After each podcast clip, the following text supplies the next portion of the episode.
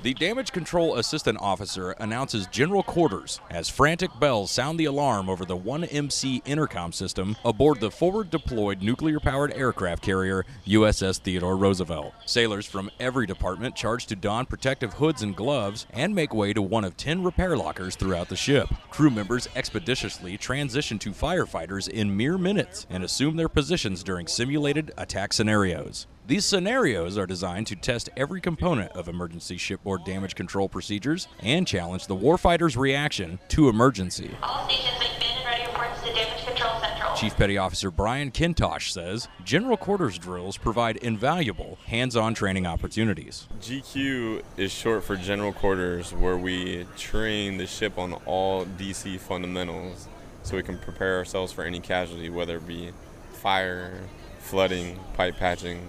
We will take it from the, the fleet, where if we uh, have to, if our ship gets damaged, uh, we can repair it, and also if we get in combat, obviously. The ship is fired upon from imaginary hostile nations during the training scenarios, simulating real world environments of surface combatant extremes. An all hands effort that includes teams of emergency medical response personnel, firefighters, and smoke and flooding management specialists from each of the 10 repair lockers are mobilized and dispatched across the ship during the evolutions. The experience feels and sounds as realistic as possible, as the crew is encouraged to train as they fight.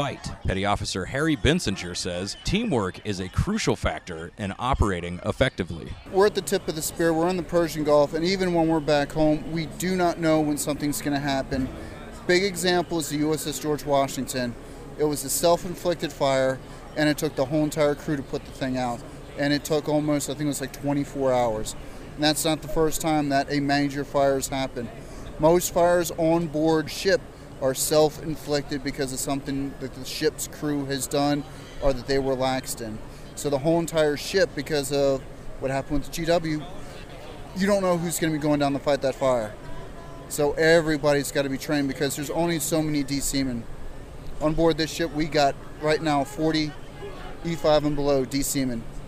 40 for a whole entire ship. The ship's damage control training team is comprised of senior leadership subject matter experts who design each General Quarters training evolution. Damage control training team members oversee and advise repair locker personnel, ensuring training objectives are met and that each sailor is operating safely in an atmosphere of intensity. Chief Petty Officer Nick Perry says knowing how to protect the ship and her crew is of the utmost importance. Uh, one of the reasons why GQ is so important is uh, we use the scenarios that we set up to provide training for the sailors on board so that in the event of an actual casualty, they know how to react and combat that casualty. Basic life saving training is provided by the ship's medical department during general quarters to ensure all hands have a working knowledge of first aid and the ability to perform these duties efficiently in a real situation. According to Petty Officer Christina Shea, applying basic first aid skills learned during general quarters could very well be the difference maker in the event of an actual casualty. I'm a medical training team member. We train evaluate the medical response team and the stretcher bearers on their ability to render uh, first line treatment to patients, to casualties. Announcements made aboard a naval vessel to signal the crew to prepare for battle or imminent danger has a heritage dating back to the ships of the line of the 17th through mid 19th century. When the call to general quarters is announced, the crew prepares the ship to join the melee. Watertight doors and fireproof doors between bulkheads are shut, and security is increased around sensitive areas. Historically, a drum pattern called the beat to quarters was played to signal the crew.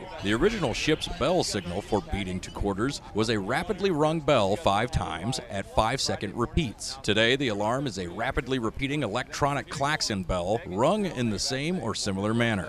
The ship's overall effectiveness and response time in battle or an emergency depends not only on general quarters being sounded, but immediate adherence to it. Once the potentially hazardous casualty has been identified, the repair locker hose team furiously dresses out in full firefighting ensembles, complete with a self contained breathing apparatus strapped to their back. These firefighters are dispatched to serve as one of the ship's first lines of defense against devastating infernos. The very nature of an emergency dictates that it can happen at at any time, any place, and with anyone present. As such, numerous drills are a normal and necessary part of the crew's life on the Big Stick as her sailors continue to train to fight and defend their beloved warship. Reporting from USS Theodore Roosevelt, I'm Petty Officer Justin Ailes.